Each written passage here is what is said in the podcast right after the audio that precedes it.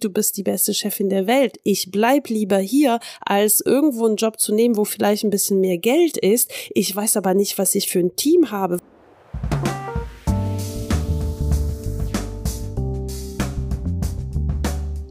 Ich bin Angelique und Teamup ist dein Teamaufbau-Podcast für dich als Solopreneurin und Unternehmerin. Ich habe mir überlegt, dass ich diese Podcast-Folge ein bisschen persönlicher gestalte und dass ich dir ein bisschen meinen Weg erkläre und erzähle, wie ich das wurde, was ich heute bin.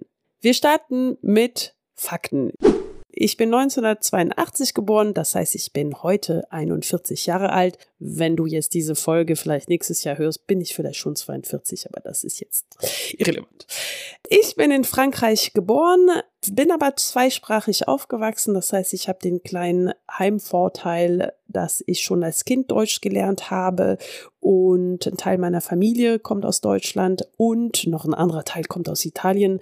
Das heißt, ich bin so eher die Europäerin, sage ich mal. Dann äh, bin ich bis zum Abitur tatsächlich in Frankreich geblieben und bin dann nach England gezogen, um zu studieren und zu leben und war da drei Jahre meines Lebens. Und äh, 2003 bin ich nach Deutschland, nach Köln gezogen und zwar für meinen äh, ja, Freund damals, heutiger Mann, also wir sind noch zusammen, es hat sich wohl gelohnt. Genau, 2003 bin ich nach Deutschland, nach Köln gezogen. Und inzwischen bin ich verheiratet mit dem Freund, mit für den ich 2003 nach Köln gezogen bin. Und wir haben zwei Kinder, die heute fünf Jahre und elf Jahre alt sind, wunderbares Alter für alle, die Kinder haben. Präpubertät, Zwackelzahnpubertät, ein Träumchen. Und ja, heute bin ich Mentorin für Teamführung und Teamaufbau für selbstständige SolopreneurInnen und UnternehmerInnen. So viel zu den Fakten. Ich möchte dir jetzt gerne vielleicht erzählen, wie ich dazu gekommen bin. Und wenn ich dir vielleicht verraten kann, als Kind wollte ich Konditorin werden, bin ich aber nicht geworden, weil man super früh aufstehen muss und ich bin eher spät auf Aufsteherin. Und eigentlich wollte ich nur Konditorin werden, weil ich Kuchen gerne esse. Ich wollte auch Astrophysikerin werden, weil ich Weltall total spannend fand und, äh, und allgemein super, aber ich bin es nicht geworden, weil das Studium irgendwie so neun Jahre dauert und es hat sich herausgestellt, in der Schule war Physik auch nicht so ganz mein Fach. Dann wollte ich auch tatsächlich als Jugendliche Model werden. Das ist ein bisschen in den 90er das, was man werden wollte, so wie heute man YouTuber oder Influencer werden möchte. Und äh, relativ zügig hat sich aber ergeben, dass ich gerne Kommunikation mag, Marketing. Äh, ich habe früher so Werbung gesammelt, äh, Anzeigen in Zeitschriften, die ich schön fand, rausgerissen, in einen Ordner gemacht. Ich habe Sendungen über Werbung und über solche Themen. Also das fand ich alles super spannend. Und deshalb habe ich tatsächlich mein Studium und meine Ausbildung in die Richtung gelenkt, dass ich in Richtung Marketingkommunikation und Werbung gegangen bin. Da bin ich auch viele Jahre in der Agenturwelt geblieben, habe irgendwann gewechselt auf die sogenannte Kundenseite. Ich war Marketingleiterin für ein paar Jahre, bis ich mich selbstständig gemacht habe, erst als freie Marketingberaterin, bis irgendwann eine kleine Sinneskrise kam. Das war 2019 und damals habe ich mich gefragt, okay, ich kann jetzt nicht Marketing und Werbung mein Leben lang machen. Ich habe auch teilweise Marketing und Werbung für Produkte und Marken gemacht, hinter denen ich überhaupt nicht stehe. Und heute bin ich vielleicht viel klarer darüber. Aber zu dem Zeitpunkt dachte ich, wo soll es hingehen? Wo soll ich äh, meinen Weg noch weiter einschlagen? Und ich dachte, okay, was ist es eigentlich das, was du am liebsten tust, was du am liebsten machst? Und ich dachte, okay, das, was ich am allerliebsten mache, ist mit Menschen zusammenzuarbeiten. Es ist ein Team haben. Es ist das, was mich am meisten erfüllt. Es gab aber damals keine Stellen, wo ich äh, nur ein Teamlead gewesen wäre. Da musste ja immer irgendwie so einen fachlichen Anhängsel dran, so Marketing oder Vertrieb oder irgendwas.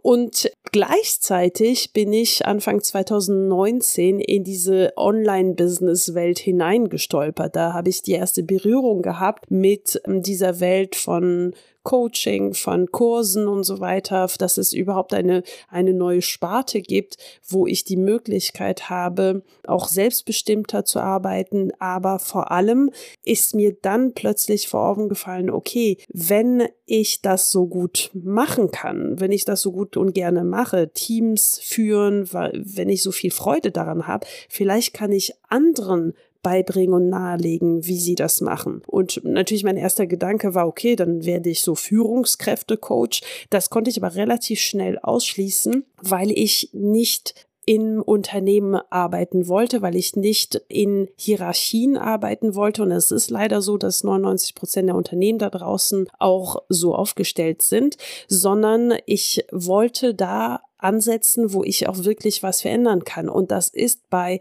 Selbstständigen, bei UnternehmerInnen, die ihr Unternehmen besitzen und auf den nicht ein Chef oder eine Chefin schaut und sagt, nee, aber da warst du irgendwie nicht durchgreifend genug und dies und du warst nicht hart genug und äh, da musst du ein bisschen äh, dies machen und das machen und so weiter. Also es sind einfach in Unternehmen, in sehr, sehr vielen Unternehmen Anforderungen Erwartungen an Führungskräfte. Das heißt, sie können nicht zu 100 Prozent authentisch führen und authentisch authentisch sein und das können aber Menschen, die ihr eigenes Unternehmen haben. Sie haben die Möglichkeit, ihre Unternehmenskultur selbst zu definieren und zu prägen. Und deshalb war mir sehr schnell klar, okay, das ist, was ich gerne mache. Dazu habe ich auch beobachtet, weil ich immer mehr in diesen selbstständigen Kreise, Gründerinnenkreisen war, Unternehmerinnenkreise, habe ich festgestellt, oh, die tun sich ja schwer damit. Ah, das ist ja super. So, so kam das, dass ich gedacht habe, okay, das könnte eine Sparte sein. Das könnte mein, mein, ähm, wie sagt man, mein Pferd sein oder wie auch immer. Und vielleicht gibt's noch ein paar, ein paar Anekdoten, die ich dir dazu erklären oder erzählen kann, die vielleicht illustrieren, dass man sein Leben rückwirkend versteht, auch wenn man das in dem Moment nicht tut. Aber es gibt zum Beispiel eine, eine berühmte Anekdote in meiner Familie. Da war ich 16 oder 15, wenn man das erste Schülerpraktikum macht. Und das habe ich in einem Unternehmen gemacht. Und am ersten Tag kam ich wohl nach Hause und meinte so, nee, also später werde ich Chef. Und ich weiß nicht mehr genau, wieso ich das gesagt habe, aber ich weiß noch dieses Gefühl damals,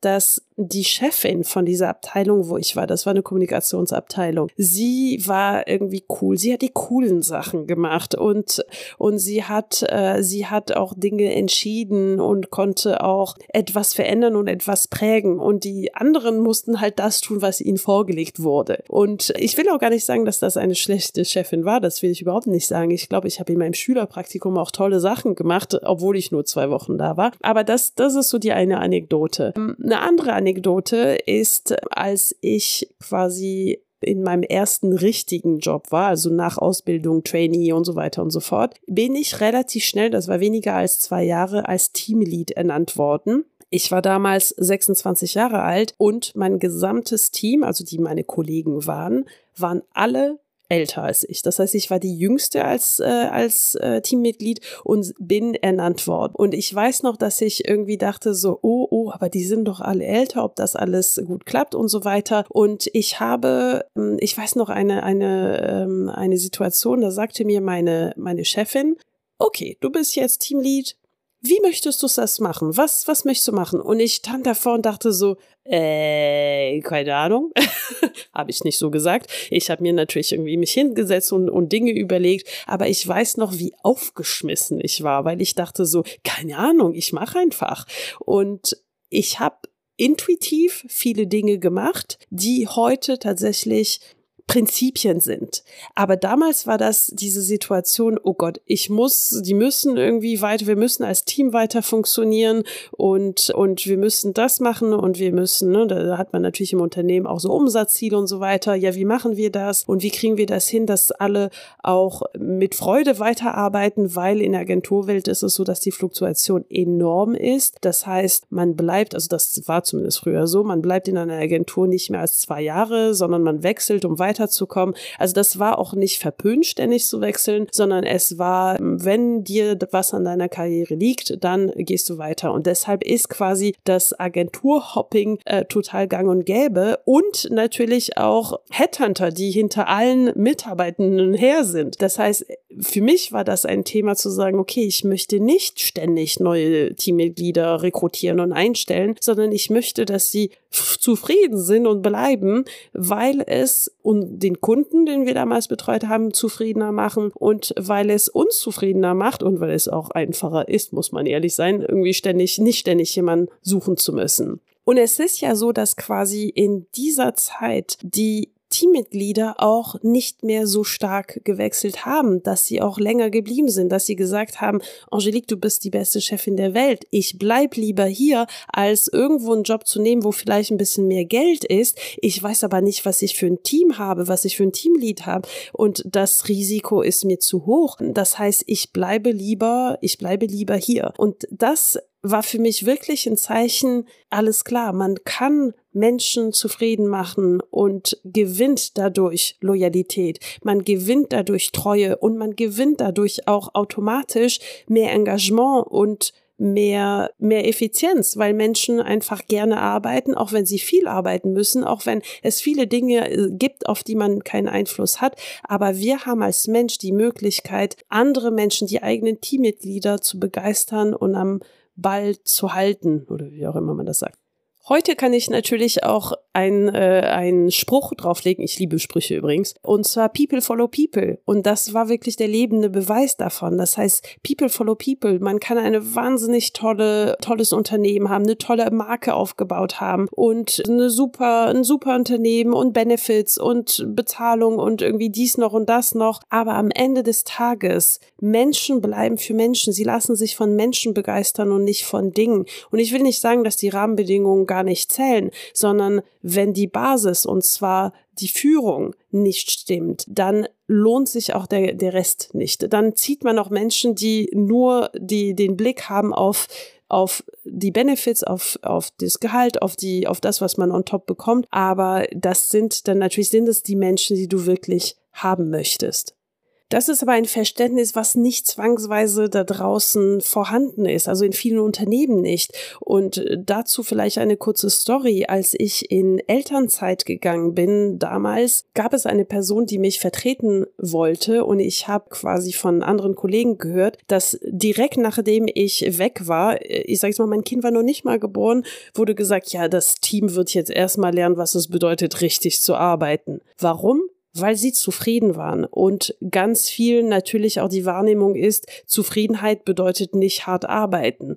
Und ich, ich fasse immer noch nicht diese Mentalität, aber ich möchte sie verändern. Es erfordert aber so viel Kraft und so viel Energie in Unternehmen und es ist einfach viel sinnvoller, das wirklich auch bei Unternehmern, Unternehmerinnen zu machen, weil du als Unternehmerin, du als Selbstständige hast die Möglichkeit, das genauso von Anfang an richtig für dich selbst zu machen, so wie du als Mensch bist. Und und das, das Krasse ist, du hast ja was davon. Es ist jetzt nicht so, dass es darum geht, Heite, Friede, Freude, Eierkuchen und sonst was und beste Freunde. Das ist, da mache ich vielleicht irgendeine eine Podcast-Folge über das Thema Freundschaft und Team. Äh, darum geht es gar nicht, sondern es geht darum, du selbst als Mensch authentisch zu sein, deine Kompetenzen, deine Fähigkeiten zu nutzen, Menschen in deinem Team aufzubauen, die auch zu dir passen, die, die dein Team bereichern, die dich bereichern und so auch ein stabiles Team aufzubauen, was motiviert ist. Wie gesagt, Motivation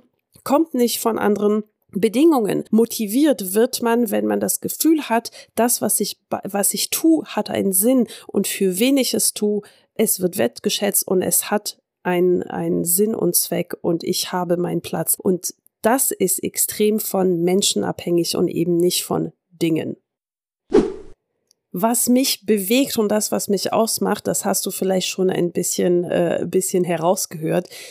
Ich liebe Menschen. Ich liebe es, Menschen kennenzulernen. Ich liebe es wirklich zu sehen, welche unterschiedliche Persönlichkeiten Menschen haben können. Und dazu natürlich auch kombiniert meine Superpower ist, dass ich auch ein sehr, sehr hohes empathisches Vermögen habe. Das heißt, ich kann mich gut in andere hineinversetzen. Ich kann auch gut mitfühlen. Das hat natürlich auch Vor- und Nachteile. Aber ich versuche immer Menschen zu verstehen. Und das, was ich auch mega spannend finde, ist, jeder Mensch ist einzigartig. Das heißt, ich werde nie auslernen. Ich werde immer was zu tun haben, weil jeder Mensch bringt eine unterschiedliche hm, Persönlichkeit mit. Und auch wenn es manchmal zum Beispiel Gemeinsamkeiten mit anderen Menschen gibt, ist es trotzdem immer eine neue Kombination aus verschiedenen Eigenschaften, aus Werten, die einbringen. Und das finde ich einfach irre spannend. Und deshalb werde ich das vermutlich bis zu meinem Lebensende machen, einfach Menschen kennenlernen. Hinzu kommt, ich bin natürlich auch, vielleicht äh, hörst du das oder weißt du das, ich weiß nicht, ob man es hört, aber